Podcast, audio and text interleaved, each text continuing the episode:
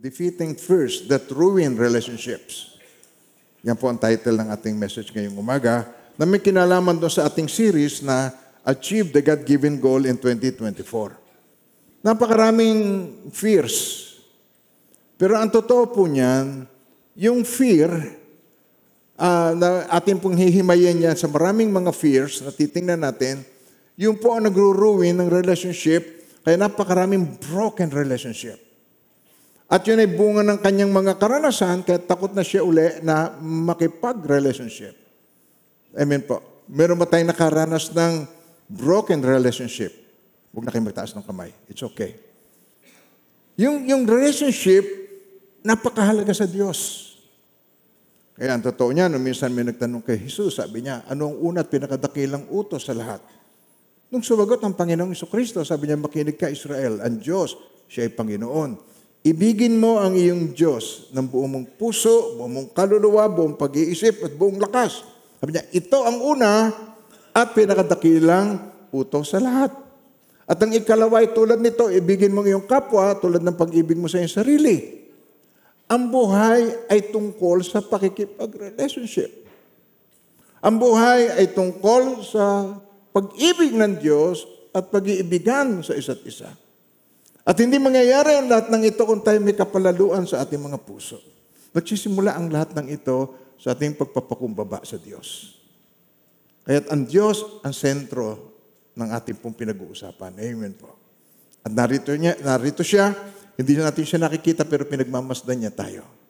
So, ang ating pong pag-uusapan tungkol sa relationship, para po ating maintindihan, babalik tayo doon sa unang relationship at babalik tayo doon sa Genesis. Ang kauna-unahang pakikipagrelasyon ng Diyos, ng tao sa Diyos. Nilikha niya ang tao para mahalin niya at para makipagrelasyon sa Kanya. So dito po sa Genesis, chapter 3, verse 6 to 19. Napakahaba po niyan. Kaya ta, inanavigate ko na lang para mas lalo nating maintindihan. Na-navigate ko na lamang po. At uh, na, ito po, nung niligay niya ang tao sa halamanan, sinabi niya, you have to tend and keep the garden. Pag ingatan ninyo, you tend and keep the garden. At along the way, na-encounter ng tao ang Diablo na yung ahas na nagsasalita. At sinabi niya, talaga bang sinabi ng Diyos, huwag mo kakainin ng lahat ng bungang kahoy dito sa garden? Sabi niya, hindi naman. Ang sabi lang ng Diyos, ang huwag namin kakainin yung nasa gitna, nagbibigay ng kalaman ng masama at mabuti, oras daw na kanin namin to, kami ay mamamatay. At anong nangyari? Kinain o hindi kinain? Alam ng lahat yan, pati ng bata. Ang tungkol sa Genesis. Ang titingnan natin ngayon, yung lalim noon at kung anong matututuhan natin doon. Mangyari po, hindi naman nagbabago. The same issue, the same problem na na-encounter natin. Ang nangyari noon, nangyayari na naman ngayon. At kung paano ang taktika ng Diablo sa atin, kung paano ang kanyang pamamaraan, hindi naman siya nagbabago.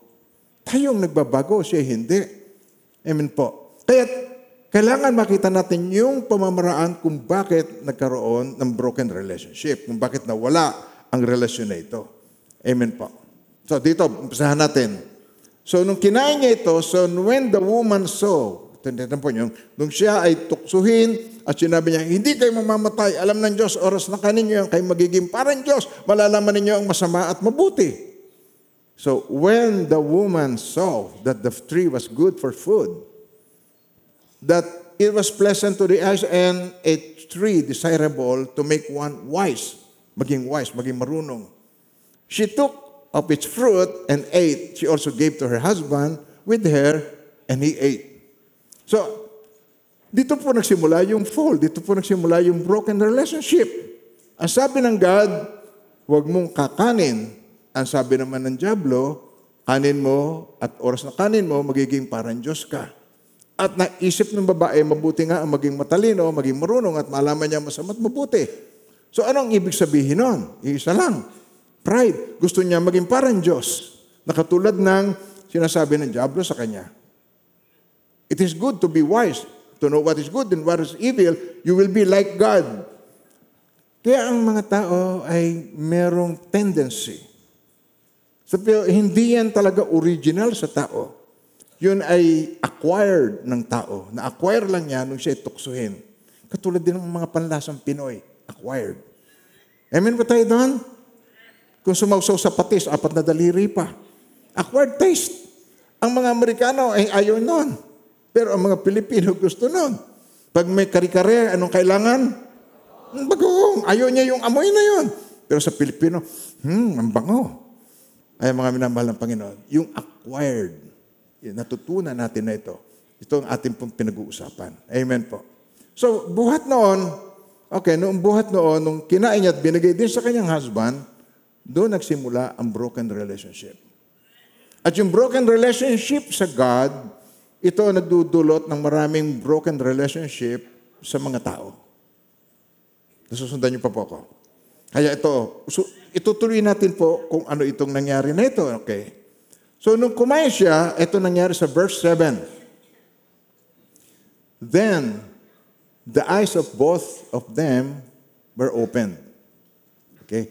And, and they knew they were naked. Doon lang nila nakita. Naked sila all the while. So biglang nag-iba ang kanyang pananaw tungkol sa kanyang nakedness. And they sewed fig leaves together and made themselves coverings. Yung, ulitin yung word na yun. Made themselves coverings. Now, gumawa sila ng panakip na wala ring iniwan sa ating kapanahunan ngayon, gumagawa tayo ng panakip sa ayaw nating ma-expose sa ating buhay. Amen po. So, tuloy po natin. Tuloy pa natin. Okay. And they heard the sound of the Lord God walking in the garden in the cool of the day. And Adam and his wife, ito si Adam and Eve, hid themselves. Nagtago sila from the presence of the Lord God among the trees of the garden. Pag na-expose yung ating nakedness, pag na-expose yung ating mga weaknesses, pag na-expose yung ating mga ginagawang alam natin na nakakahiya, tayo nagtatago, nagtatakip, gumagawa ng covering, cover up. Hindi nagbabago. Mas sophisticated pa nga ang pagko-cover up ngayon. Amen ba tayo doon? Tutuloy ko mamaya-maya lamang yun. Okay, tuloy natin po. Okay. Then the Lord God called to Adam. Tinawag ng Diyos si Adam. Adam, where are you? So he said, sabi niya, I heard your voice in the garden and I was afraid because I was naked and I hid myself. So nagwala, nagkaroon ng fear. Kaya nga tinitingnan natin ay yung mga fears. Pero yung fear is fear. Kahit ano pang klase ng fear, yun ay fear. Amen ba tayo doon? At ang solusyon sa fear, love. For love as out fear. Kaya doon, doon pa lamang titingnan na natin itong story nito kung paanong yung sa karanasan ng unang tao, yan pa rin ang nagiging karanasan natin ngayon na parating ng Panginoong Kristo malapit nang matapos ang lahat ng ito sa buhay sa mundo, ay ganun pa rin ang nangyayari.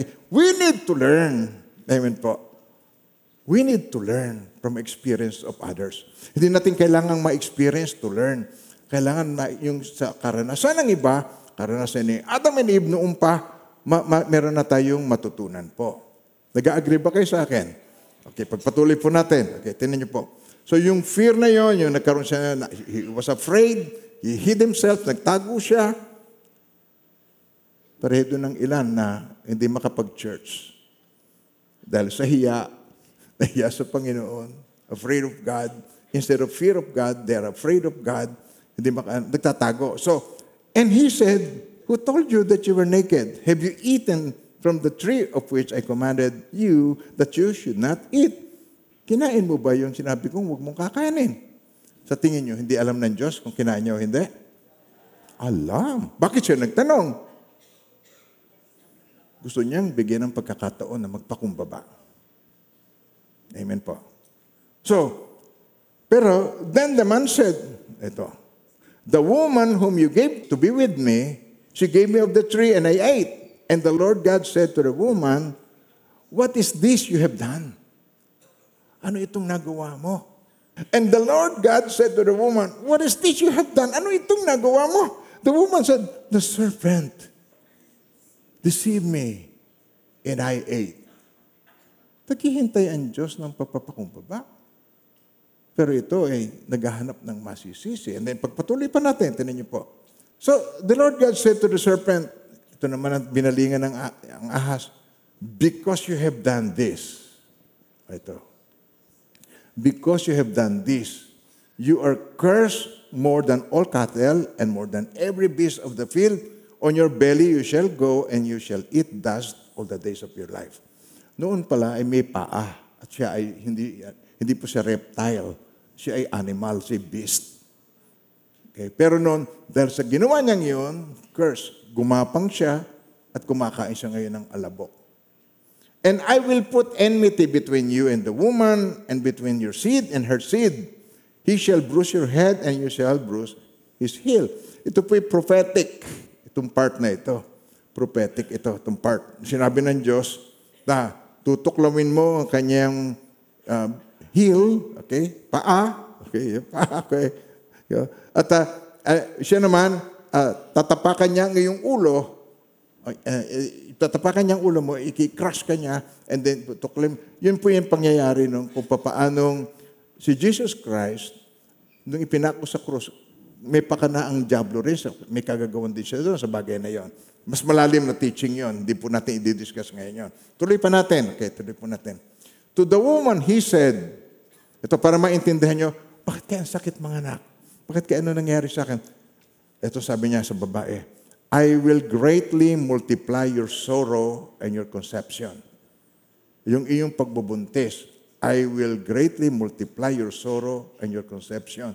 Hindi pala dapat, kaya pala merong mga babae na pag nanganat, parang wala lang.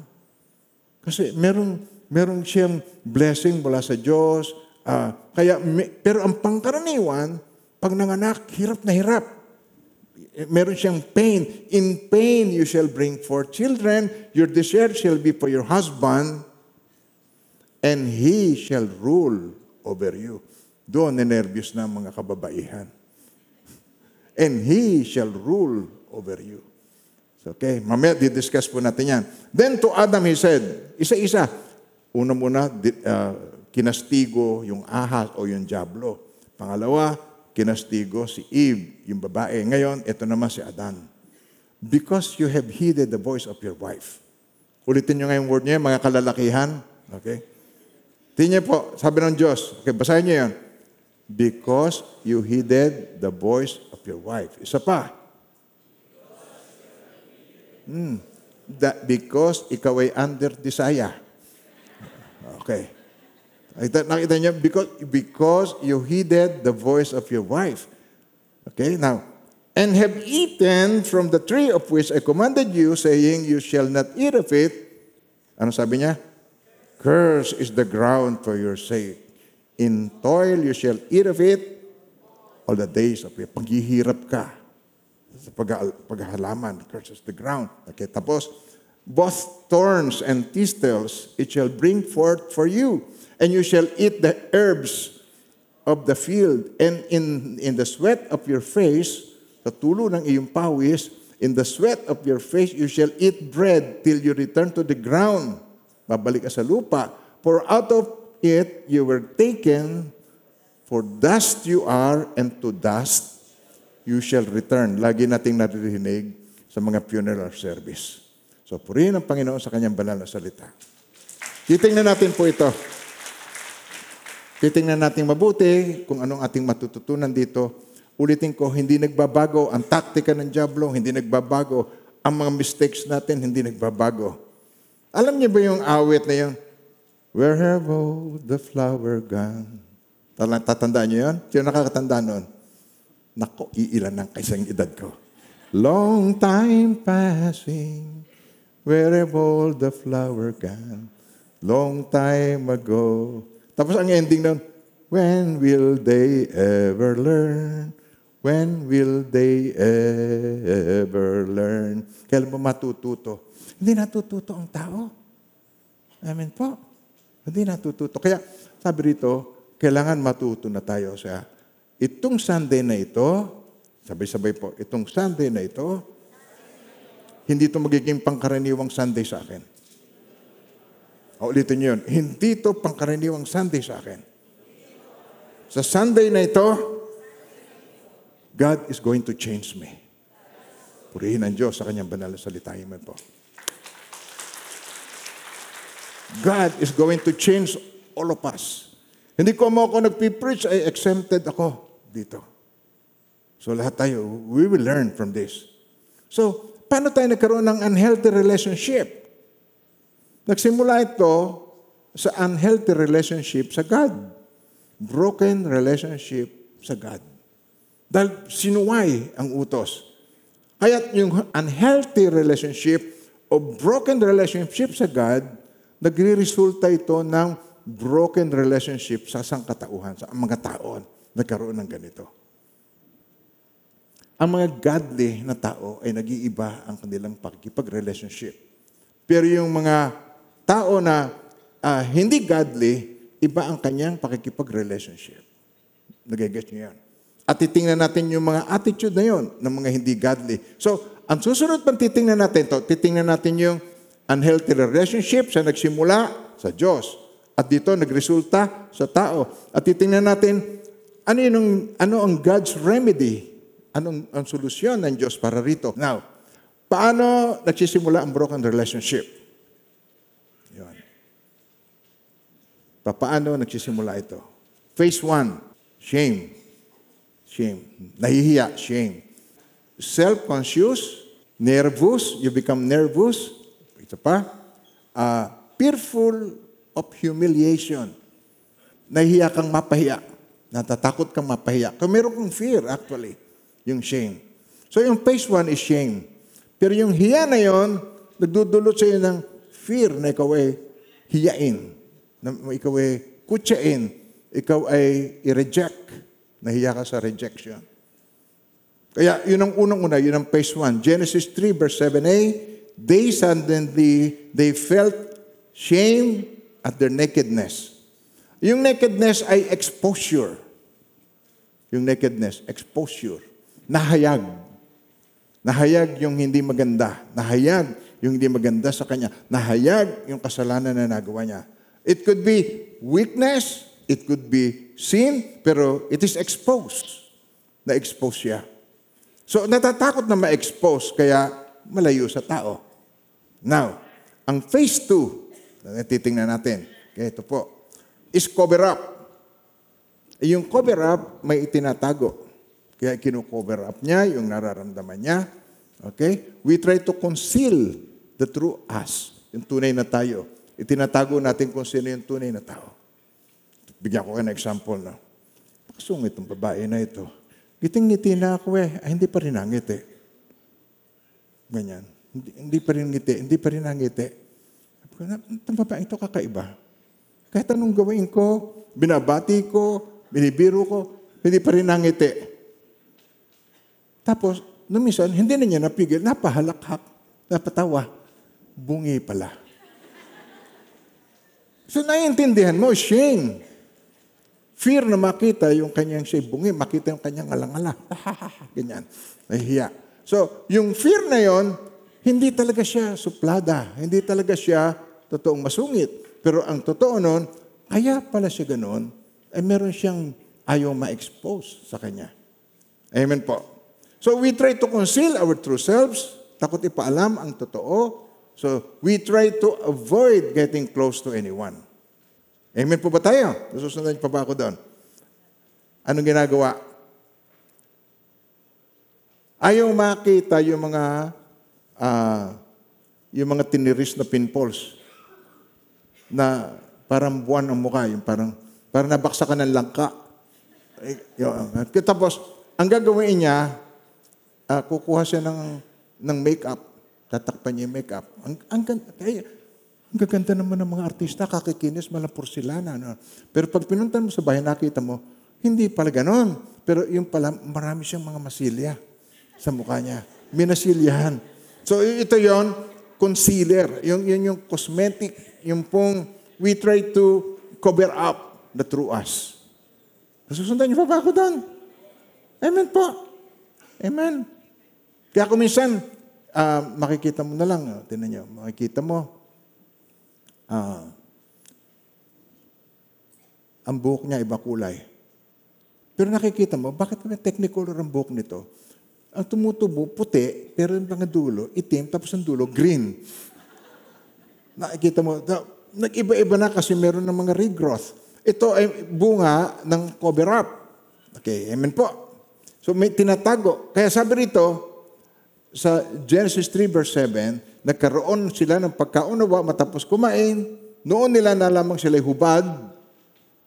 Okay, noon nila. Kaya kumuha sila ng mga dahon ng igos, pinagtagni-tagni at ginawang panakip. Made themselves, make themselves covering. Gumawa sila ng sarili. Made themselves. Sila ang gumawa ng covering para sa kanilang sarili. Made themselves covering. Amen po. And usually, that's what we do. We make covering for ourselves. Kaya yung cover up, nagdidisco. Kaya marami tayong mga sophisticated way ngayon kaysa noong kay Adam and Eve. Noong kana, igos lang eh, dahon lang ng igos. Marami tayong way para mapagtakpan natin ang tunay na tao. Amen po. Paano? Dadaanin mo sa piro. Oh, kumusta ka na ba? Ito, buhay pa. oh. Okay, o, kumusta na kayo mag-asawa? Ah, nakakatiis pa sa isa't isa. O, titiisan na lamang. Na- narinig niyo na ba yun? Tapos, hahaha ang dulo, okay? Ah, bakit ayaw mo maging malapit sa tao? Bakit ba ikaw ay aloof sa tao? Baka ako mautangan. Gagawin joke, gagawin biro. Pero ang totoo, ayaw niyang maging close sa tao dahil meron siyang tendency na ma-expose ang tunay na siya. Sabi niyo sa akin, totoo ba yan sa inyong mga sarili na because of fear to be exposed, hindi mo hindi ka makipagkwenta, hindi ka maka-attend ng mga care group, hindi ka maka-attend ng mga uh, fellowship natin because of fear to be exposed? Na, na, naiisip niyo ba yon? Na, na, fear of rejection? At ang mga raming mga tao, they pretend. So gagawa ito ng, kasi meron ng mga apps ng mukha mo magiging iba. May mga apps. Pogi talaga, Mr. Pogi, at saka Mr. Miss Maganda. No? Eh, may po ba? Online, picture-picture. Okay.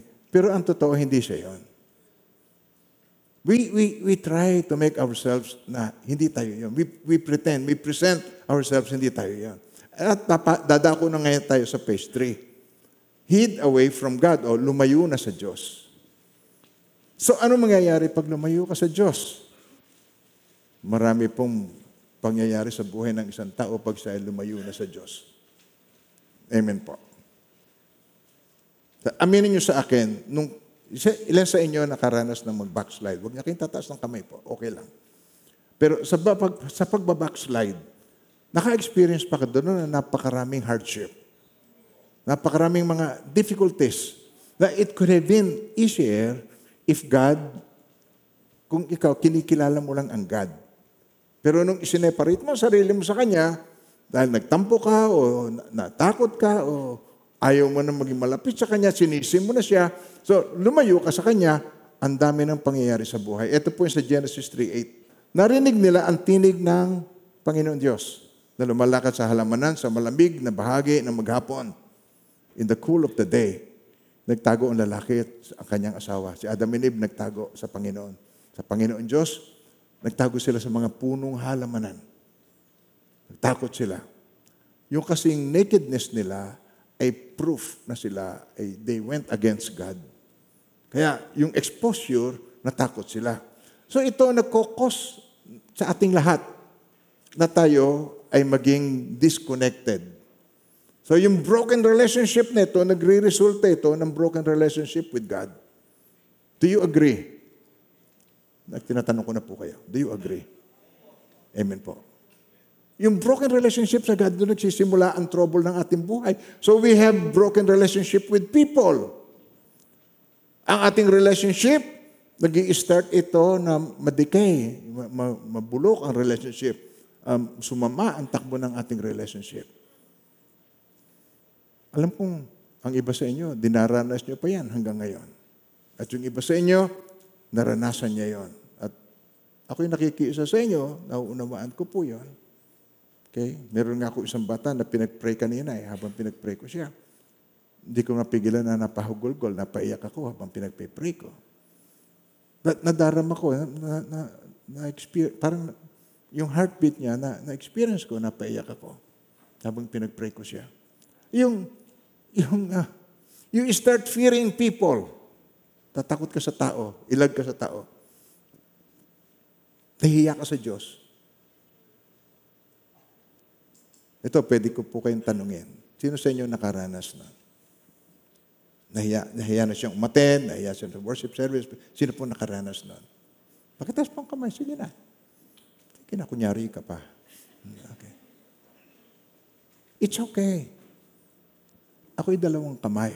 Nangyari rin po sa akin yon. Ay dalawang kamay. Ito namang isa-share ko sa inyo, ay experience ko din. Kaya, mas magandang mag-share pagka yung experience mo din. Amen po. Ito ang good news. Ano po? Hindi naman ina-expect ng God na tayo ay maging mga perfect sa kanyang paningin. Perfection. Ang hinahanap niya sa atin, tayo maging honest. Tayo maging transparent sa Kanya. Kung tayo ay transparent sa Kanya, He could, He could help us easily. Gagaang yung ating problema na itinatago natin kung tayo magtatapat sa Diyos. Amen po? Alam kong may magagawa. Hmm. Alam kong may magagawa. Hmm. Kung ako'y magtatapat sa Kanya'y maglilingkod, alam kong may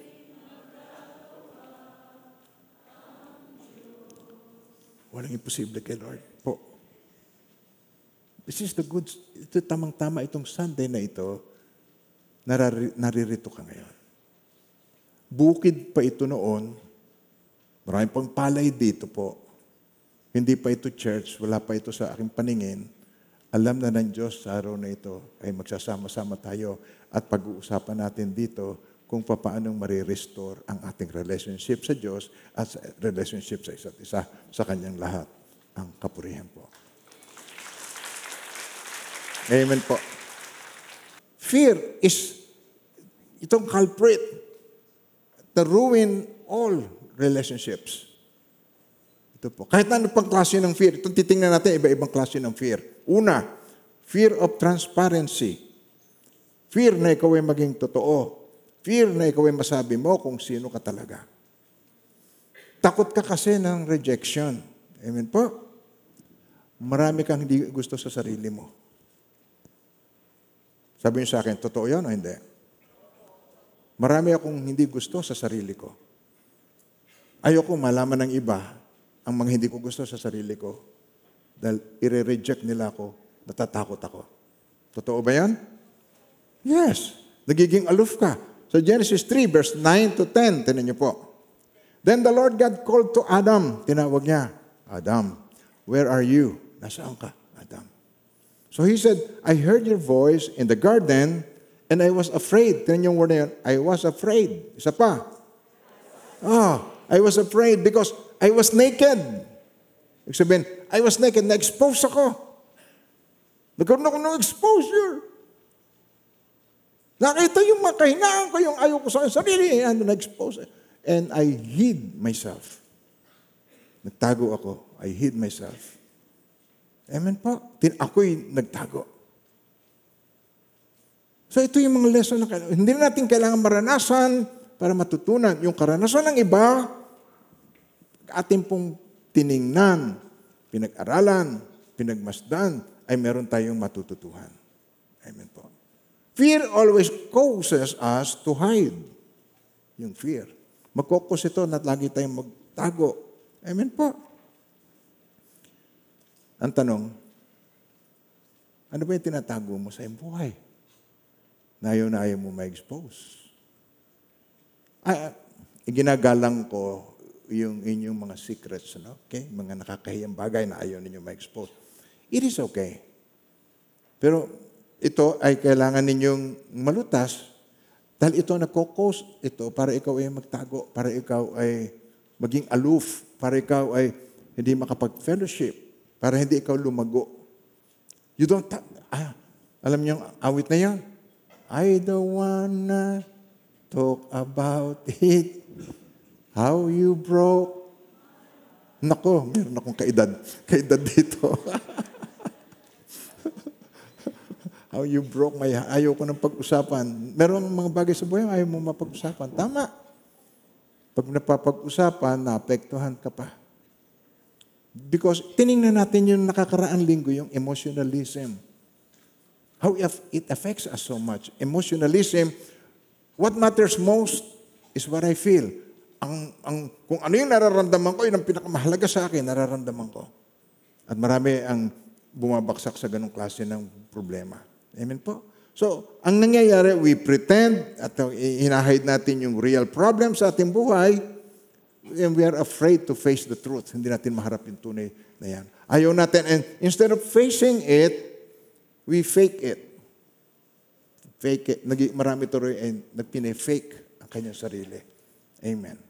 Dinadaan na lang to sa picture-picture at dinadaan sa masilya at kung ano-ano pa, kulay ng buhok at kung ano-ano pa. Amen po? Napakaganda naman ng katawan mo. Hanga ako dyan sa katawan mo. Ang liit ng bewang mo. Tapos nung nag-swimming, puro goma pala tiyan. Tinatago pa na nun, lastiko, nakalastiko pala tiyan. Amen po. Instead na mag-exercise, gumagawa ng mga shortcut na solusyon. Amen po mga minakapatid. Kaya tayo, ito po, ah, ang mangyayari sa atin dito, pagka tayo po ay nakakaranas ng mga ganito, ito po, hindi natin makita ang ating deepest need. Ito talagang ating kailangan. Our deepest need is love. Yun ang ating kailangan, love.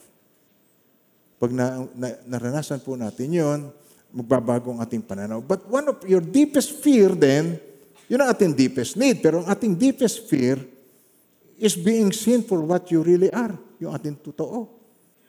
So yun ang deepest fear. Amen po. Kaya ito po, ang kailangan tayo ay makarecover. Habang ikaw ay meron denial at itinatago mo ng itinatago yan, mga minamahal ng Panginoon, hindi ka makaka-recover doon sa talagang ikaw. Hindi ka makakabuelo. Ang tagal ng Christian, ganyan ka pa rin hanggang ngayon. Nagigets yung sinasabi ko? Hindi yung title ang mahalaga. Yung change, yung transformation na meron tayo. Hindi mahalaga yung dami ng ating nalalaman. Ang mahalaga ay, binago na ba tayo ng ating alam? Nahil ba tayo? Gumaling ba tayo doon sa ating nalalaman? Amen po. Mga minamahal ng Panginoon, naka-experience ka ba ng true healing na nagmumula sa Diyos, na nag-transform ng buhay mo? Gusto niyo tayo ma-transform. Hindi mangyayari hanggang di tayo nagsimulang magpakumbaba. Yung denial, ay na, ang pundasyon na noon ay pride. Kaya you keep on denying. Amen po. Kaya dito tayo pupunta ngayon sa pangalawa. Fear of admission. Yung fear of admission makes me blame others. Ano ibig sabihin nito? Tinan niyo po. Fear of, sabi-sabi po, kayo naman po magbasa. Fear of admission makes me blame others. Yung takot ko na aminin ko, ah, ito nagsisimula ko magturo ng aking kamay at maging defensive. Defensive attitude. Depensador. Lagi ka na lang dumidepensa. Lagi ka na lang nakataas ang armas para iprotekta ang iyong sarili. At yon ay nakakapagod. Ulitin niyo yung word na sinabi ko. Yon ay nakakapagod. Gusto ng Panginoon tayo maka, makaalagwa doon sa ating pagkapagod na yan. Mag-move on tayo. From, from hiding to hurling. Ganun ang ginagawa. From excusing to accusing. Mak- Makawala tayo doon. Gusto niya makawala tayo doon. The more fear of disapproval, the more na tayo yung pinopoint natin ng ating finger. Tayo ay naninisi ng naninisi tungkol sa iba. Dahil, dahil nabubuhay ka sa denial. Tang- Tanggi ka ng tanggi. Sinisisi mo na sisi, sinisisi ang iba. Masama lahat. Masama yung, tinan nyo, isang tao na hindi makakip ng kanyang job, pag tinanong mo, oh, bakit nag-iba ka na naman ng job? Eh, yung pong, ano kay supervisor ko, kakaiba, talagang iba ang tingin sa akin.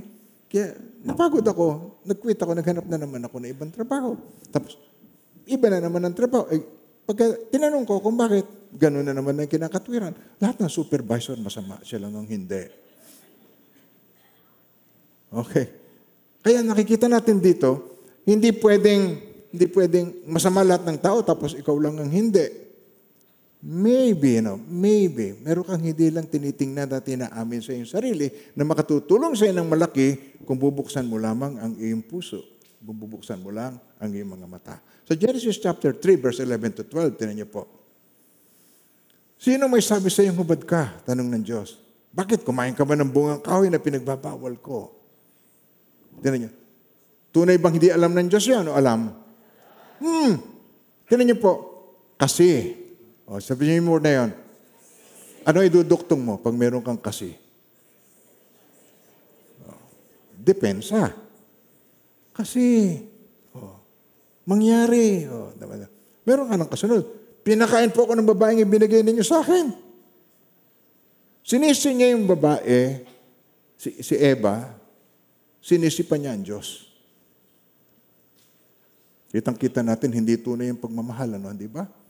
Sa harapan ng Diyos, idiniin, ah, parang sabi, idiniin mo yung babae, diniin mo yung asawa. Tapos sinisi mo pa ang Diyos. Tinan niyo sa English, tinan niyo po. Okay, sabi rito. And he said, Who told you that you were naked? Have you eaten from the tree of which I commanded you that you should not eat? Sabi rito. Then the man said, The woman whom you gave me, you, the woman you gave me to be with me, she gave me of the tree and I ate. Sinisi niya ang Diyos. The woman whom you gave to be with me, sinisi niya ang Diyos. Mabigat, mabigat na mga ginagawa, yung mga accusations, yung mga pananalita. Kaya, nais ng Panginoon, bago po tayo magpatuloy sa pakikinig natin, ang panalangin natin, Lord, bigyan mo po ako ng humility. Tulungan mo po ako ng humility of Christ. Maranasan ko ang kababaang loob ng Panginoong Iso Kristo. Otherwise, this will be another Sunday for you instead na ikaw ay makabuelo. Amen po. So Adam blaming not only Eve, pati ang Diyos. Sisimula na niya sisihin ang sisihin. Tingnan nyo. And then, the Genesis 3.13, the Lord God said to the woman, so sabi niya, What is this you have done? So, Si Adam, idiniin yung babae. Nagturo ng daliri niya. Diniin yung babae. Itong naman babae, sabi niya, What is this you have done? Ano itong nagawa mo? And the woman said, The serpent deceived me and I ate. Yung serpent kasi, Ito sa Tagalog, tinan niyo po ito, tinan niyo po. Bakit mo naman ginawa yun? Tanong na Diyos sa babae. Mangyari. Tinan mo kanina, kasi ito, mangyari. Mangyari po eh. Nilin lang ako ng ahas, kaya ako natuksong kumain. Tugo ng... Ayaw mag-take ng responsibility. Ulitin niyo yung word na ginamit kong yun. Ayaw mag-take ng responsibility. Siya ang pinakamagaling. Ayaw mag-take ng responsibility. Hindi ka na ba maging responsible sa iyong action? Hindi ka na ba maging responsible sa iyong decision? And you keep blaming other people? Pwede bang ngayong Sunday, I will start to take responsibility. Amen po. Ang pangatlo, this will bring us to number three. Fear of being controlled makes me become demanding. Fear of being controlled. Kasi po, eto, tinan niyo po sa 3.16 ng Genesis. Sabi niya rito, To the woman, he said, sabi niya, I will greatly multiply your sorrow.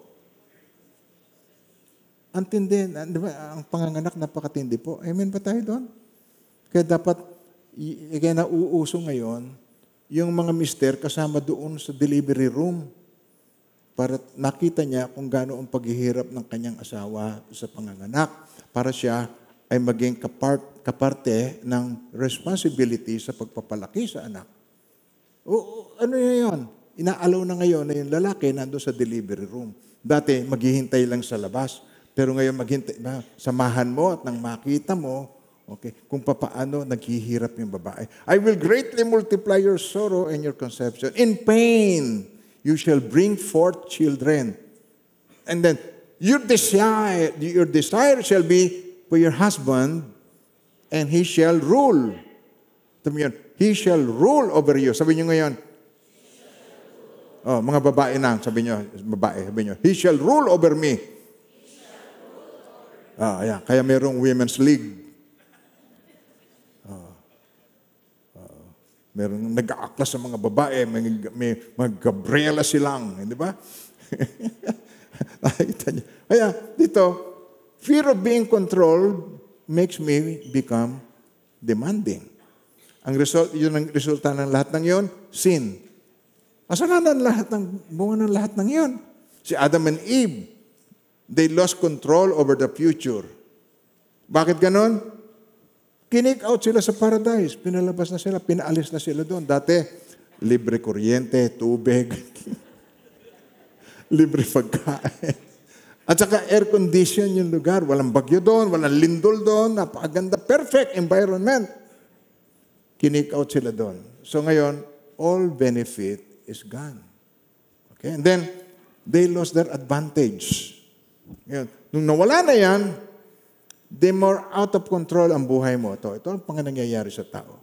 The more out of control you feel, the more controlling you become. Out of control ang buhay mo, kaya ka controlling. Controlling ka sa asawa, controlling ka sa anak, controlling ka sa kongregasyon, controlling ka sa mga tao. Oh, The more out of control your life is, the more controlling you become. And the more insecure you are, the greater your need to get your way.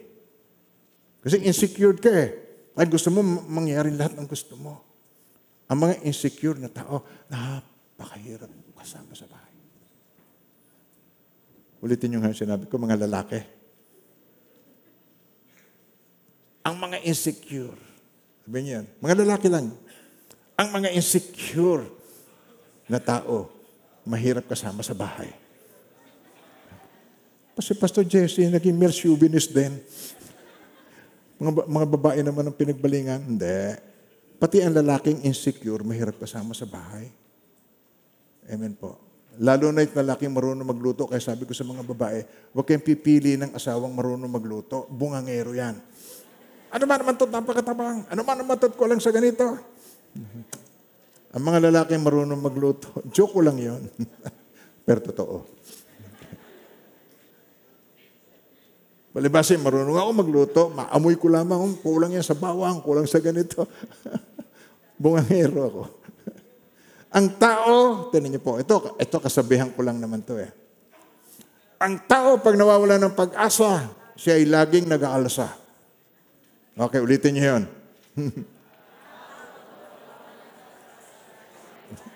Pag nawawala na siya ng pag-asa, nag-aalsa. Paraan niya, ipipilit kahit magkagipit-gipit. Hmm. Kaya, makikita natin, ano ibig sabihin nun? Anong resulta nun? Desperado. Ultimo word na yan. We should not be desperate. Si Jesus Christ kaya siya nagkatawang tao para tayo hindi maging desperado. That's why He died at the cross. Para hindi tayo maging desperado. Para tayo bigyan niya ng hope. Lagi tayong bigyan niya ng pag-asa. Ang buhay ko ay napaka-desperadong buhay. Pero salamat sa Diyos. Nung makikilala ko siya, nung natulungan niya ako, naturuan niya ako, doon nagkaroon ng pagbabago. At narito, nandito tayo, sama-sama tayo. At kung paano ang pagkatawag sa akin ng Diyos, gusto ko kayong maging kabilang noon at makabahagi ng purihin ng Panginoon sa kanyang banal na salita. Amen po. Gusto ko na tayo maging kabahagi. Hindi kayo kabilang, hindi kayo number lang na nandito. No, hindi ka kabilang. Ikaw ay kabahagi.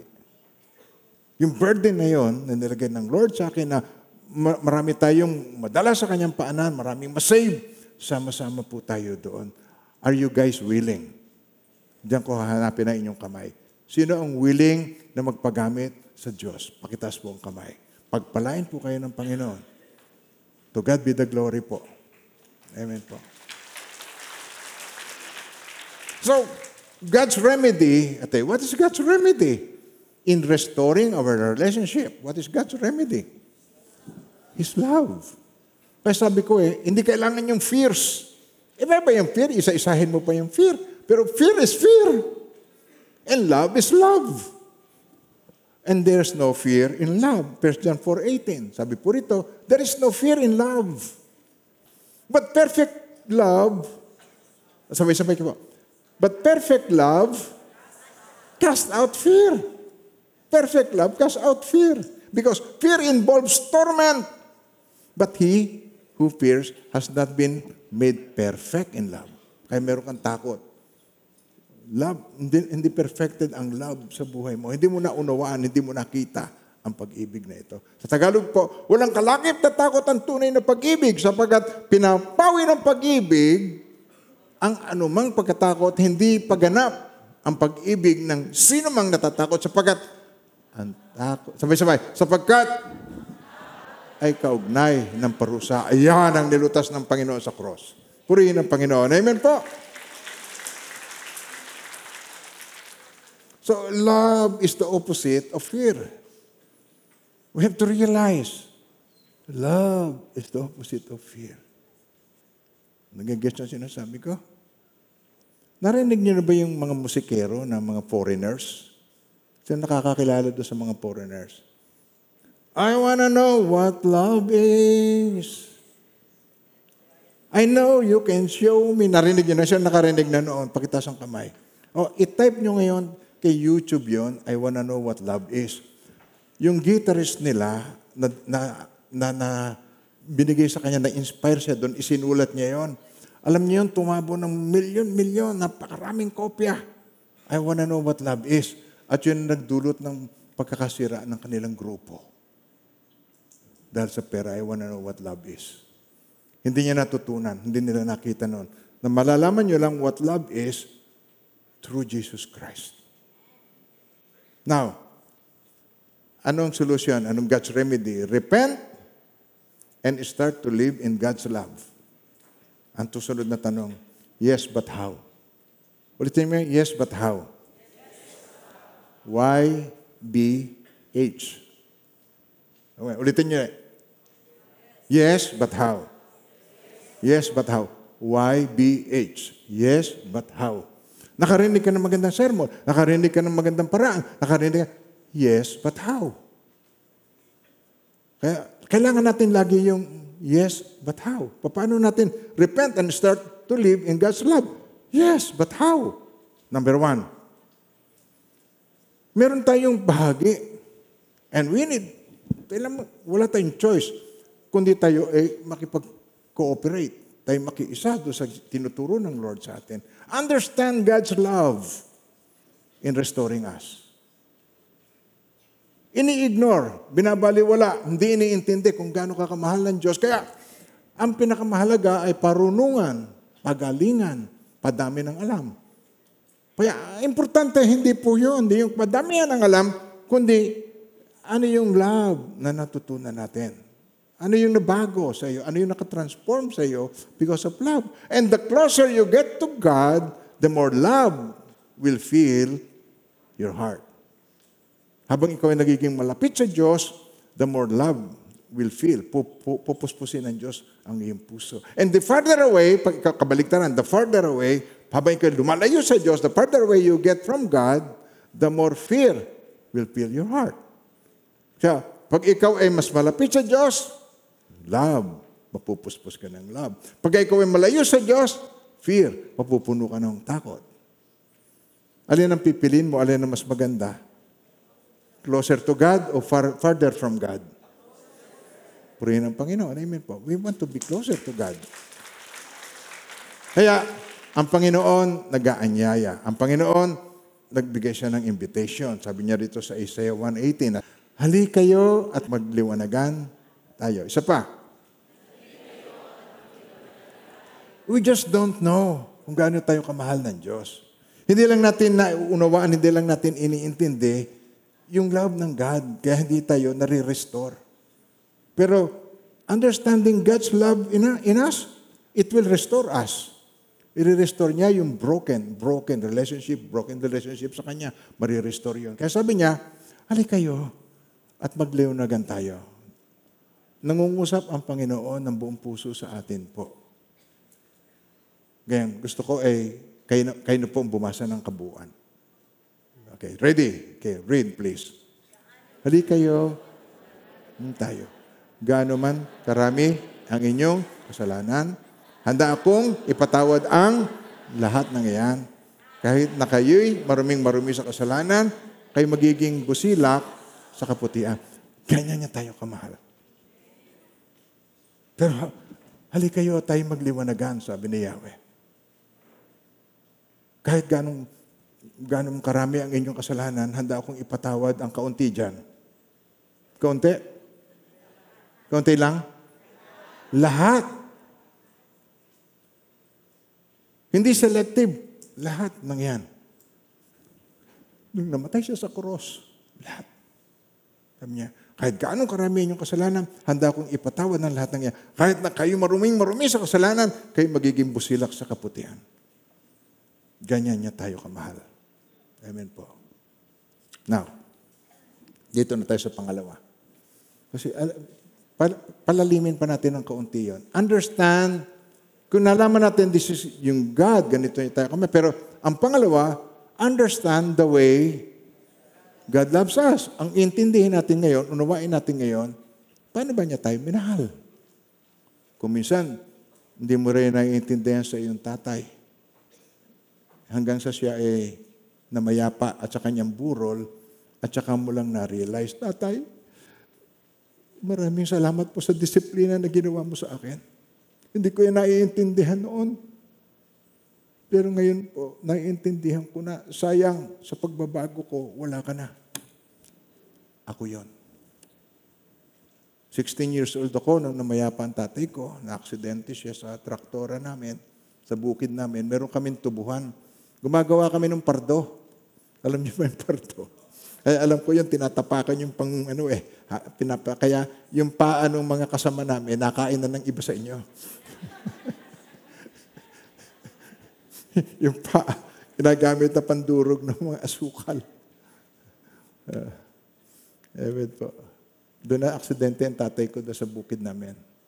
Nagulungan siya ng traktora at uh, doon siya namatay instantly. He, he was 53 years old. I was 16. Hmm. Tatlong araw na hindi ako nakakapagsalita, nakatiimbagang ako, sumakit tuloy yung mga gums ko.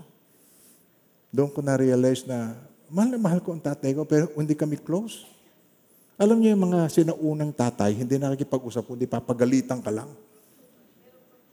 Isang beses lang natatandaan kung tinuruan ako ng tatay ko ng algebra. algebra. Bingay mo rin, algebra. Doon pa lamang sa salitang yun, nakaka-nervous na eh. Eh ako eh, nag-aral ako sa Naik Elementary School. Eh di, ang subject ko eh, so limited. Tapos bigla ako nag-aral doon sa Don Bosco, sa Maynila, sa San Lorenzo, sa Makati, sa private school. 13 ang subject namin. Ang bag ko ay pagkalaki-laki, kabigat-bigat yung pagbubuhat ko sa aking mga gamit. Tapos tinuruan ako ng tatay ko sa ibabaw ng piano. Eh, lagi ko na ikukwento yun eh. Sa ibabaw ng piano namin, pag pumunta kayo sa Boulevard, meron kami piano na yun, napaka-memorable sa akin yung piano na yun. Tinuruan ako ng tatay ko ng algebra. Tulo, luha ko. ano? Yan namang di mo alam.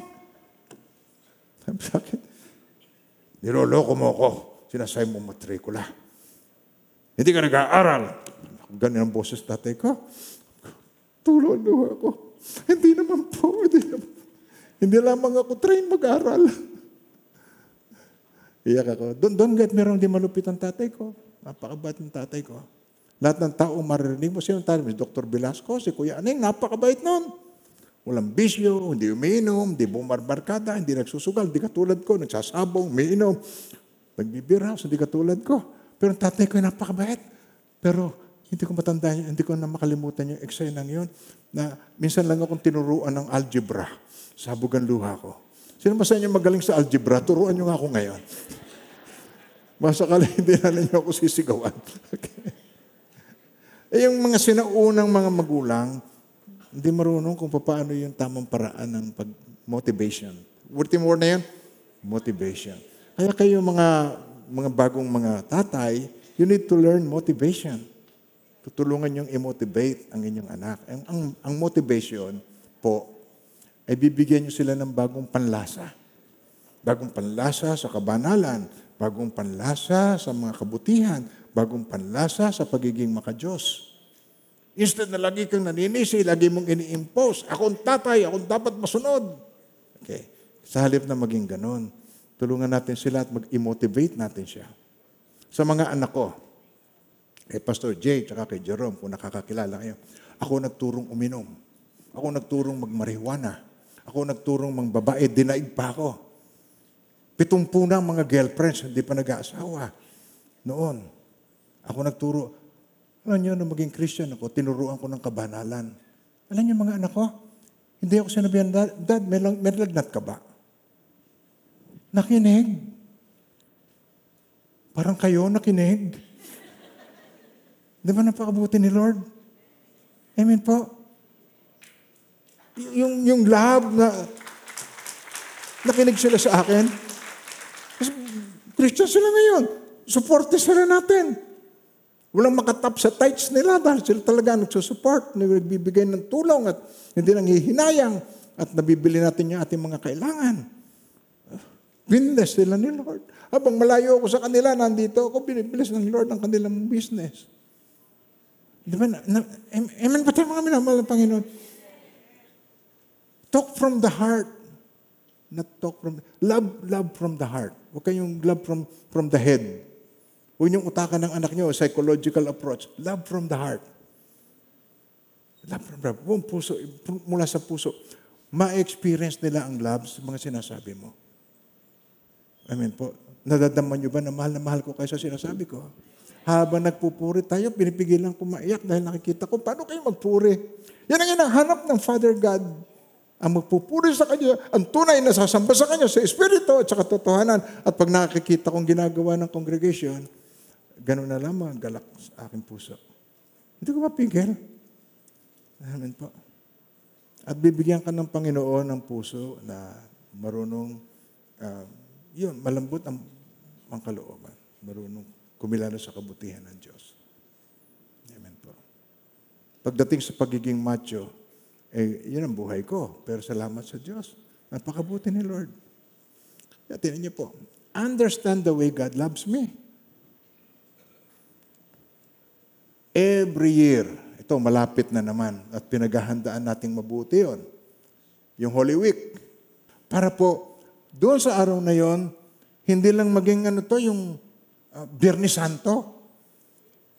Maintindihan yung message of the cross. Na nakabuka ang kamay ng Panginoon, naghihingalo, nagsasabi ka, dito kita kamahal. Gugustuhin ko pang maranasan ang kamatayan kaysa ako'y nabubuhay ng eternal nang hindi kita kasama. Parang sinasabi niya, hindi ako masaya kung hindi kita kasama. Kakaunin kita, sama ka ba? O, ano sagot niyo doon? Kakaunin kita, sama ka ba? Oh, amen. Yan ang message ng Lord sa cross. Just understand the way God loves me. Ganon niya ako kamahal. Sabi sa Romans 8.3, tinan niyo po. Ginawa ng Diyos ang hindi nagawa ng kautusan dahil sa likas na kahinaan ng tao. O angkinin niyo yun. Ginawa ng Diyos ang hindi nagawa ng kautusan dahil sa likas na kahinaan ko. Sino sa inyo mayroong likas na kahinaan? Pakitaas ang kamay po. Oh, lahat tayo ako dalawang kamay. Ginawa ng Diyos ang hindi nagawa ng kautusan. Ginawa niya. Sinugo niya ang kanyang sariling anak. Sa anyo ng taong makasalanan, sa anyo mo katulad ko, we are sinners. Sinugo niya ang kanyang sariling anak sa anyo ng taong makasalanan upang maging handog sa kasalanan at sa anyong iyo hinatulan niya ang kasalanan. Ang kasalanan ko, nahatulan na sa kanya. Sasabihin niyo sa akin, hahatulan ka pa o hindi na? Hindi na. Ang kailangan mo, manalig sa kanya. Hindi automatic. Hindi po automatic yon. Ah, ganun pala. Okay na ako. No. You have to believe. If you don't believe, it will not have anything to do with you. Kasi ayaw mo, nire-reject mo siya, ayaw mo, ayaw mo siyang tanggapin. Pero if you believe, yun ay para sa iyo. Para sa mananalig sa Kanya. Napakahanda, napakahalaga po yung belief natin sa Kanya. Bigyan ko kayo ng example. Tinan po. Sinabi ng Panginoong Iso Kristo, message niya, John 16, verse 7. O, tinan niyo. Papakita ko sa inyo kung ano yung aking tinutukoy dito. John 16, 7. Tinan niyo po. Ngunit dapat ninyong malaman ang katotohanan. Sabi niya rito, ang pag-alis ko sa ikabubuti ninyo sapagkat hindi paparito sa inyo ang patnubay kung hindi ako alis. Sa English po yun, nevertheless I tell you the truth. It is to your advantage that I go away. Ibig sabihin, mamatay ako, mabubuhay muli, at ako'y uupo muli sa kanang kamay, kamang trono ng Diyos. Ama, sabi niya, nevertheless I tell you the truth. It is to your advantage that I go away. Sa ikabubuti nyo, ako yung umalis. For if I do not go away, the helper will not come to you. But if I depart, sabi niya, I will send him to you. Napakahalaga na maintindihan natin yung pneumatology, the teachings of the Holy Spirit of God. Napakagandang maintindihan natin. Hindi darating ang helper, hindi darating ang Holy Spirit. Ang Holy Spirit is to help us. Sabi sa John 14.26, dating niya, tuturuan niya kayo ng lahat ng bagay at ipaalala, papaalala niya sa inyo ang lahat ng sinalita ko sa inyo. Ayun ang kanyang gagawin. He will teach us and He will remind us of all the things that was spoken to us. Amen po. Kaya, napakahalagang bawat Christian na-acknowledge niya ang Holy Spirit sa kanyang buhay. Ang Holy Spirit is God. Ang Holy Spirit is the person of God. And He lives in us, nasa atin. Halatang halata mo baga. Pag ang, pang, ang, ang Holy Spirit ay wala sa isang tao, ibang espiritu. Halatang halata. Diba? Sabihin niyo sa akin, nahalata niyo ba? Pag ang kausap niyo, ibang espiritu. Oo. Hindi, tinatanong ko kayo, seriously. Halata niyo ba ang, ang mga taong ibang espiritu? Yes. Nag-ooperate natin in the same spirit. Amen. Amen. Nakakasakit ng ulong kausap. Kailangan mo ng maraming Tylenol. Now, tinan niyo. English, tinan niyo po. It is to your advantage that I go away. If I do not go away, the Holy Spirit will not come to you. But if I depart, I will send Him to you. Okay. Ito na. And when He has come, pagdating niya, He will convict the world of sin and of righteousness and of judgment. O, kayo naman magbasa po. And when He has come, when the Holy Spirit comes, He will convict the world of sin and of righteousness and of judgment. Ito na. Ito, ito lang ang bibigay ko sa verse 9 lang. Tungkol lang sa sin. This is how much He loves us. Uh, basahin niyo. Of sin because they do not believe in me. Kaya na natili ang kasalanan sa mga tao because they do not believe in Jesus. Yung ginawa ng God para sa atin sa cross ay napakahalaga, but you have to believe. Gayon na lamang ang pag-ibig ng Diyos sa sanlibutan, kaya binigay niya ang kanyang buktong na anak upang ang sumampalataya sa Kanya ay hindi mapahamak, kundi magkaroon ng buhay na walang hanggan. Kailangan nating sumampalataya. Kaya you believe. If you don't believe, yun ang issue. Your sin remains in you. There is no transformation. There is no change in a person's life because you don't believe. It takes humility to believe. Yung, yung kababaang loob, it takes humility. Kaya sabi, bakit kaya siya napakalaguna ngayon? Kilala ko ito eh. Dati ito ganito, pero ngayon malaguna. Ba, nagpipreach na pala ito sa ganito. Nagpipreach na pala sa ganito. Bakit ako hindi pa rin? Matigas ang puso mo, you don't believe. If you believe, then ang kasalanan siya ang kordero ng Diyos na nag-aalis ng kasalanan ng sanlibutan. Isa pa.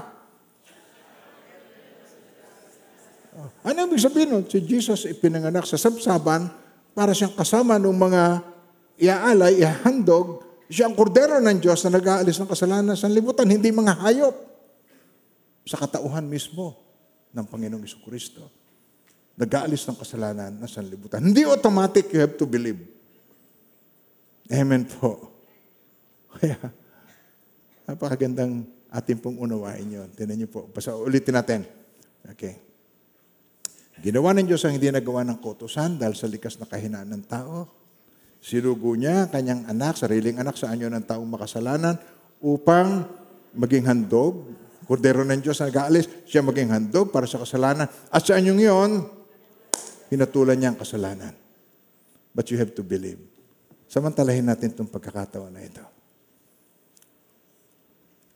Manalangin tayo po, inang acceptance. Samantalahin natin itong pagkakataon na ito. Na matimo sa puso natin how much God loves us. Sambitin po natin ang panalangin ito ng buong puso. Mahal na Diyos, maraming salamat po. Bago pa man ako isinilang. Isinugo niyo po ang iyong bugtong na anak. Siya ay pinahirapan at isinakripisyo niya ang kanyang buhay sa cross ng Kalbaryo. Ibinubo niya ang kanyang mahal na dugo upang sa aking pananalig sa Kanya, makamtam ko ang buhay na walang hanggan sa pamamagitan niya.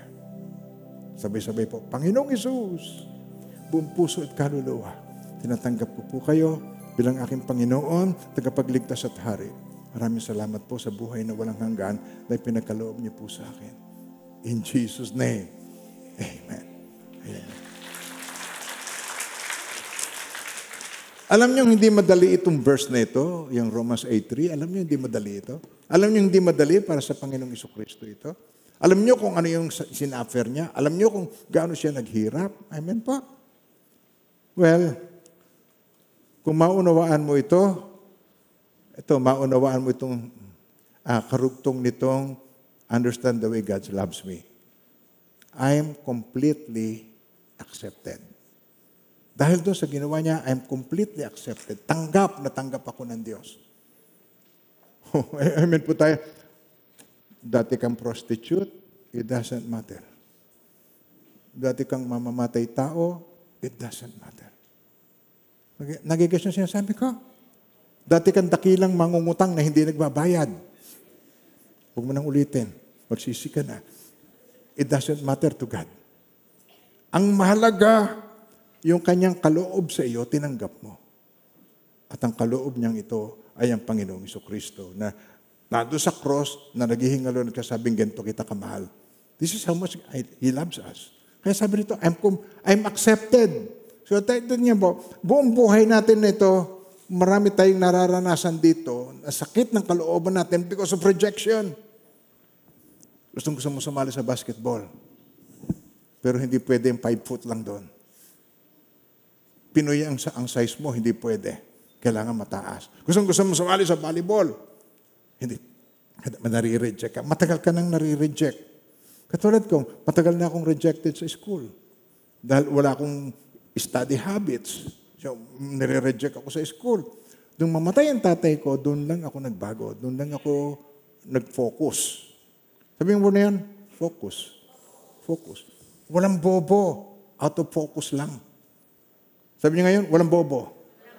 Out of focus, meron. Pag wala kang focus, ang energy mo, diffuse, kalat. Kalat ng iniisip mo, puro computer game ka, puro ka na FB, TikTok, at kung ano-ano pa. Hindi ka nalago talaga. Susundan niyo pa ba ako, mga minamahal ng Panginoon?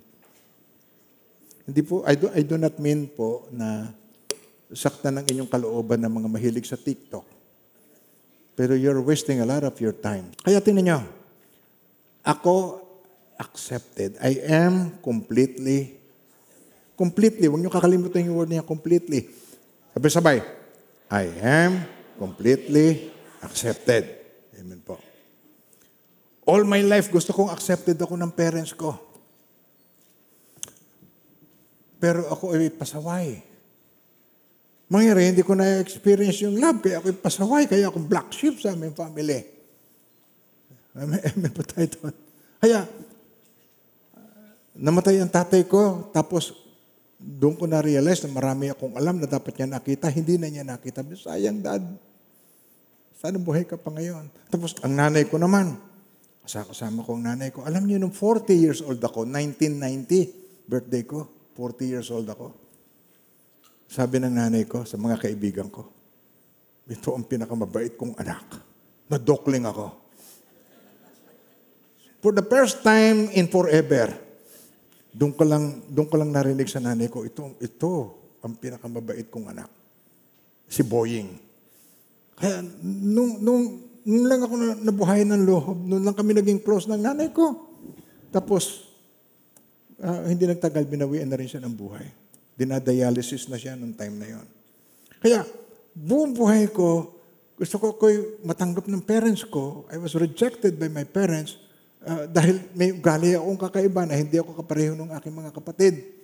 Pero alam niyo pa, kung minsan yung mga ugly duckling, ano po, yung mga pasaway, yun ang ginagamit ng Diyos. Huwag kang masisiraan ng loob. Amen? Tigilan mo na yung pagiging adik mo. Tigilan mo na yung pag-inom mo ng alak. Tigilan mo na yung iyong mga bisyo. Tigilan mo na yung pagtatago sa tunay na ikaw. At tanggapin mo ang Panginoong Kristo sa iyong buhay. Naghihintay lamang siya na ikaw ay tulungan niya at may lift up ka niya. Amen po. Buong buuin natin. Gusto natin yung mga tropa natin, accepted tayo, kaya ginagaya natin sila. Kung nagsisigarilyo sila, sigarilyo rin tayo. Nagmamariwana sila, marijuana rin tayo. Gusto natin yung kanilang respect. Naiingit tayo sa mga suot nilang mga branded. Amen po. Gusto mong i-please ang mga taong hindi nakakakilala sa iyo. Hangaan yung suot mo. Amen po. Na iniisip mo sa sarili mo, kung perfect lamang ako, hindi na ako i-reject. They will like me. Totoo ba yan? If I could be perfect, kung magagawa ko maging perfect, ako'y matatanggap nila. Pam, wrong. Si Jesus ay perfect eh, ni-reject. Si Jesus ay perfect. Inaccuse. Kaya hindi yon. Amen po. Hindi ka dapat maging concern. Ang dapat maging concern mo, ikaw at ang God. Ma-restore ang relationship mo sa Kanya and everything will be put together. Seek first the kingdom of God and His righteousness and all these things shall be added to you. Amen po. Kaya ito ang good news. Ano po? Ang good news, you don't need everybody's approval in your life para ikaw ay sumaya. Hindi manyanyari yon. Na mapasaya mong lahat, ma- matatanggap ka ng lahat, sasaya ka na pagka-approval ng tao. No, no, no, no, no. Sayang mo sa gusto, may magre-reject sa'yo at may tatanggap sa'yo. Amen po ba tayo doon? Kaya, mga minamahal ng Panginoon, hindi yun ang issue. Ang issue ay kung paano ang relationship mo sa God, ito po ang ma-restore sa iyo. Ito po ang manumbalik sa iyo. Masettle ang issue. Ito ang katotohanan. Romans 15, 17 na ninyo po. Sabay-sabay po. Na tinanggap ni Kristo. Tinan niya, tinan niya po. Tinanggap, nung, kung yung nanalangin tayo kanina, hindi niya nare-reject ang sino man, tanggap niya tayo. Kung yung pinanalangin mo yung kanina, "Oh, Lord, tinatanggap kita, hindi kanya na-reject. You are part of Him now. At siya nananahan sa puso mo. At gusto kanyang tulungan sa araw-araw. Gusto kanyang paalalahanan sa araw-araw. Gusto kanyang bigyan ng kalakasan sa araw-araw. I can do all things through Christ who strengthens me. Kaya, tinan nyo, ito magsesettle ng lahat ng issue ng buhay natin. Kung paanong malugod na tinanggap ni Kristo, okay, kung sabay-sabay, kung paanong kayo malugod na tinanggap ni Kristo, gayon din ang gawin ninyo sa isa't isa upang maparangalan ang Diyos. Napakabuti ng Panginoon. Amen po. Amen. So, pupunta tayo ngayon sa susunod. I am unconditionally loved. Walang kondisyon, hindi yung, ah, mahalin pa kaya ako ng Diyos bukas? Alam ba, meron kang ginawa ngayong gabi, pagkatapos, matapos mong gawin yun, mahal pa kaya ako ni Lord? Wala na akong mukhang iharap sa church. Matapos kong gawin itong mga nagawa kong ito, mahal pa kaya ako ni Lord ngayong araw na ito? Ang sagot ko ay yes. Amen po.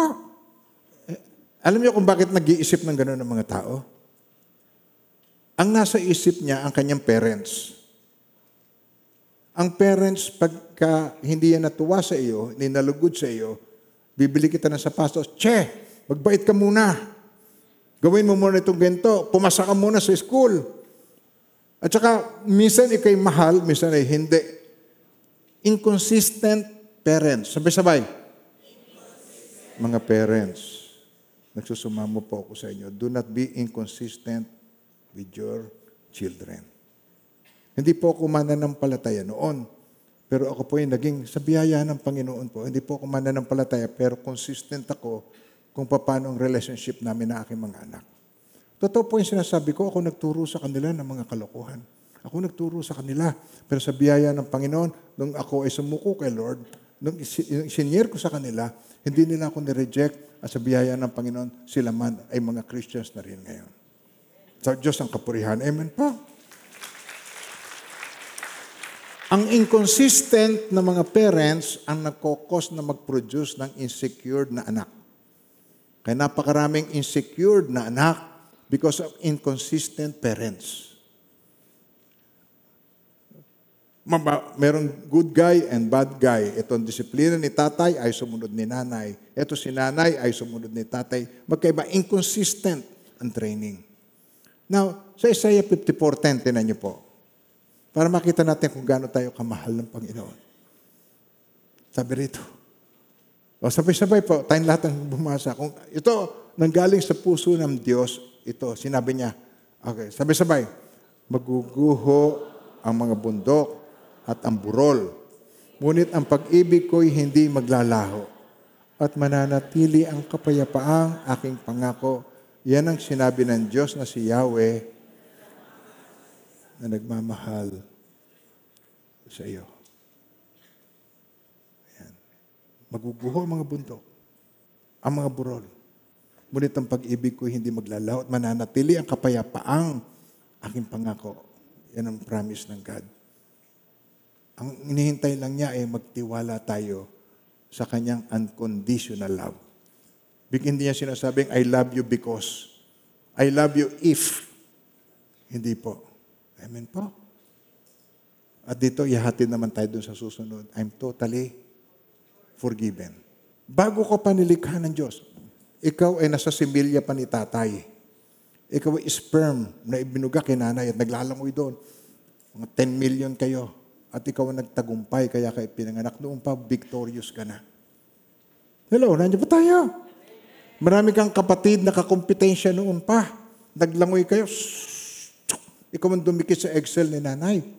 At pinanganak din ng pagmumukha mo. Ikaw ay victorious noon pa. Nagtagumpay ka na noon pa. Amen po. At alam na ng Diyos kung ano yung worst na magagawa mo. Yung worst thing na magagawa mo. Alam na ng Diyos yan. Amen po. Pero pinili ka pa rin niyang ibigin. Gets niyo ako? Si Peter, sabi niya, magtatakbuhan kayong lahat. Sabi ni Peter, kahit sila magtakbuhan ako, hindi. Tapos pinili niya, hindi, kahit anong mangyari, hanggang ako mamatay na kasama ka, Panginoon. Niya, Pedro, Pedro, bago tumilaw kang manok ngayong umaga, tatlong ulit mo kung i-deny. So, sabi mo sa katabi mo, ingat lang. Oh, Huwag tayong mananangan sa sarili, alam ng Diyos. Pero, pinipili pa rin niya na ibigin ka. Pinili pa rin niya na mamatay siya sa cross ng Kalbaryo para sa iyo. Ang kanyang buhay ay dedicated sa iyo. Sa iyo, sa iyo, sa iyo, at sa akin. Kaya nung ma-realize ko ito, masisisi niyo ba ako kung ba't ako'y nagkakaganito? No? Sinisikap kong huwag kumain ng mga bagay na magsudulot sa akin ng mga rayuma, sakit ng mga muscle. Pero sa kabila ng lahat, ang sinisikap ko, umaba pa ang buhay ko, Panginoon, at matapos ko ang pinagagawa ninyo sa akin. Amen po, mga minamahal ng Panginoon. 74 years old na ako. Mabubuhay ba ako ng dalawang daan? Ayoko. Mabubuhay ba, ba ako ng 100 years old? Ayoko. Pero gusto ko lang magawa kung ano yung pinagagawa niya sa akin. Sapat na yon. At kasama ko po kayo doon. Amen po. Mahal tayo ng Panginoon. Sa Romans 8.1, tinan nyo. Kaya nga, hindi nahatulang maparusahan ang mga nakipag-isa kay Kristo Jesus. Sa English translation, kaya sabi rito, There is therefore now no condemnation for those who are in Christ Jesus. Amen. Wala na tayo. Hindi nahatulang maparusahan. Si Jesus nang umako ng kaparusahan, I'm set free. Ako'y malayang malaya. Kaya pag umawit ulit tayo ng malayang malaya, unawang unawa mo ang awit na yun ng malayang malaya na. Amen. Amen po. Amen po. Now, ito ang napakaganda. Ang susunod dito will bring us to the next one. I'm considered valuable. Hindi lang considered eh, I am valuable. Namatay siya para sa mga, ma- hindi siya namatay para sa mga banal. Sabi ni Jesus, ako hindi na parito para sa banal, ako na parito para sa mga makasalanan. Kaya siya, siya specifically, sino, sino pa rito po ang pinakabanal? Pakitas nga ang kamay ng walang kasalanan po, yung walang kasalanan. Mapauwi na. Sino po rito ang mga makasalanan? Pakitas po ang kamay. Siya yung namatay para sa iyo. Yun ang reason kaya siya namatay sa cross. Because you are valuable to Him. Mahalaga ka sa Kanya. Pag pinag-usapan natin ang valuable, tinan natin, paano ba, how much do you think you are worth? Kung, kung titingnan natin, dalawang question, gusto kong magbigay ng dalawang katanungan sa inyo. How much do you think you're worth? Noon, nag-preach na ako ng ganito. Okay, sabi ko, eto ikaw, yung katawan mo. Okay. Yung katawan lupa, yan ang nagdudulot sa atin ng kasalanan. Tama. Oh, ang ginawa, ngayon uso ngayon ng cremation eh. So, nung namatay ka, ang ginawa, ang katawan mo giniling. Okay, pagkatapos giniling piniga. Tapos, ang nakuha sa iyo, pitong timbang tubig, yung liquid, kasama dugo at kung ano-ano, pitong timba. Okay? Tapos, ang natira sa iyo, sapal. Yung katawan mo. Okay. Yun ang sa earn. Pagka ikaw ay kinremate. Benta mo kaya, sino ang bibili? Sino, sino bibili ng pitong timba na galing sa iyo? Na piniga sa iyo? Ay yung sa, eh yung sa, yung sapal, baka meron kasi pwedeng pampatamis ng manggang maasim. Ano, fertilizer. Pero magkano lang ang worth nun? Baka hindi bilhin nyo ng limang piso. Yun ang ating katawan. Kung yun ang ating titingnan po. Yeah, pero, titingnan natin, how much do you think you're worth? At saka ang pangalawang tanong, what makes something valuable? Ano nagpapabigay ng halaga sa isang tao? So two things that create value. Ito ang titingnan natin. Ano yung dalawang bagay na ki-create ng value? Number one, tinan nyo. Value depends on who owns it. Yung value. Ang value ng isang bagay depende sino may-ari. Okay. Bi- Bibigyan ko kayo ng example. Okay. Meron binibenta isang papag. Papag, may soleras. Di ba alam niyo yung papag? Yung kama. Yung kama na may soleras. Okay. Pagkatapos sinasabi, yes, nakabili ako ng papag. Magkamo nabili? Kalahating milyon. Hmm. Bibili kayo ng kalahating milyon na papag? Hindi. Eh kung sabihin ko sa iyo, yung papag na yan, ang hinigaan ni Jose Rizal. May value. Kung yung papag na yon ay papag lamang ng lolo mo, ay hindi mabibili yun ng ganung halaga. It depends who owns it, sinong may-ari. Kaya nagkakaroon ng value. Halimbawa, chinelas, binenta, chinelas, o eh, bakya. Oh. Napakamahal ng bakya. May bumili 50 mil. Oh, paano? Eh, yung bakya na yan. Yan ang ginamit ni uh, Andres Bonifacio, yung bakya. 50 mil, nabenta na 50 mil, pudpud na. Kaya, depende kung sino may-ari. Kumisan, meron yung mga sasakyan luman-luma. Tapos binibenta ng napakamahal yung mga sasakyan. Oh, yun, yun ginamit ng ni Elpidio Quirino, ginamit ng presidente nung, nung unang panahon ng Hapon. Kaya mahal niya kahit anong pangit, kahit anong luma. Basta kilala yung gumamit, depende. At saka ang pangalawa, ang pangalawa, ah, kung magkano ang gustong ibayad doon sa binibenta mo. Magkano ba yung bahay mong yan? Mura ho yan, ha? binibenta ko na lang yan ng ah, 20 million. Ang iyong 100 square meter na lupa, 100 square meter, binibenta mo ng 20 million. May bibili ba ng lupa mong yon kung yan ay nandito sa naik? Guess nyo ako? Amen po. Okay.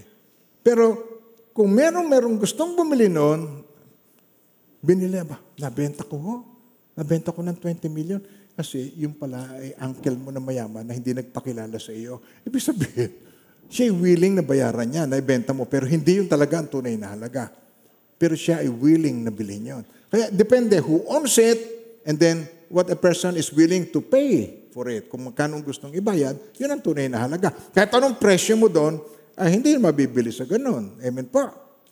Kaya kung sino may-ari, amen po, at kung magkano willing ibayad, yun ang pinakamahalaga. Sa 1 John 4.4, tinan niyo po. Kayo'y sa Diyos. You are of God. Kanino ka?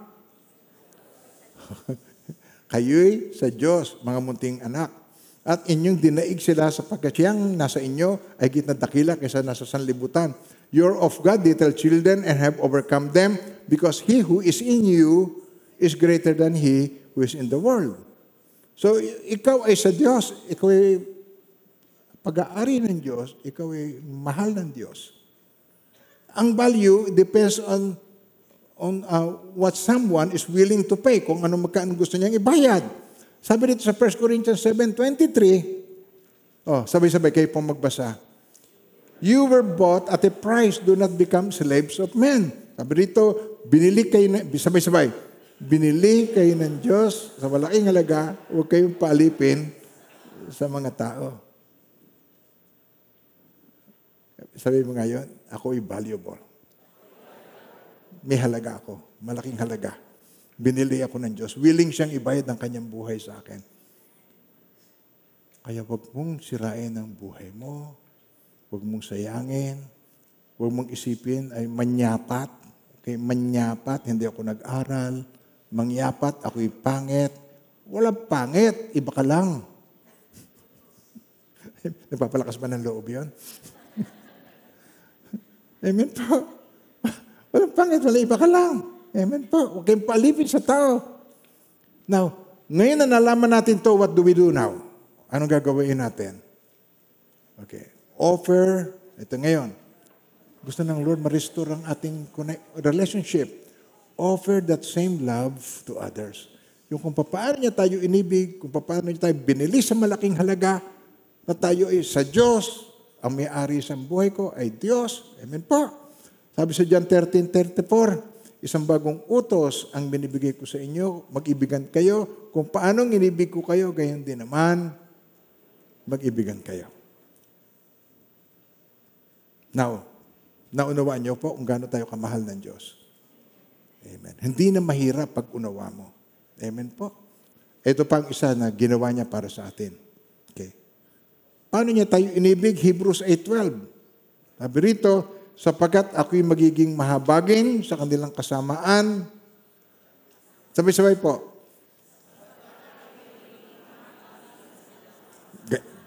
At ang kanilang mga kasalanan, hindi ko na aalalahanin pa. For I will be merciful to their ri- unrighteousness and their sins and their lawless deeds.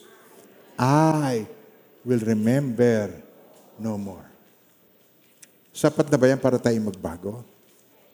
Amen po. Huwag mong maliitin ang sarili mo. Pag minamaliit mo ang sarili mo, minamaliit mo ang Diyos na nagmahal sa iyo at nag-alay ng kanyang buhay para sa iyo.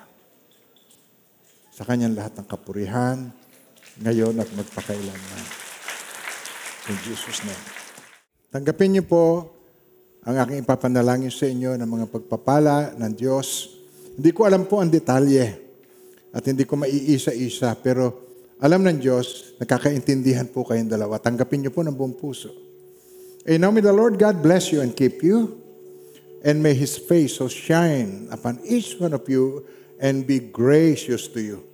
His countenance be upon you and bring you peace. In the name of the Father, and of the Son, and of the Holy Spirit, in Jesus' mighty name. Amen and amen.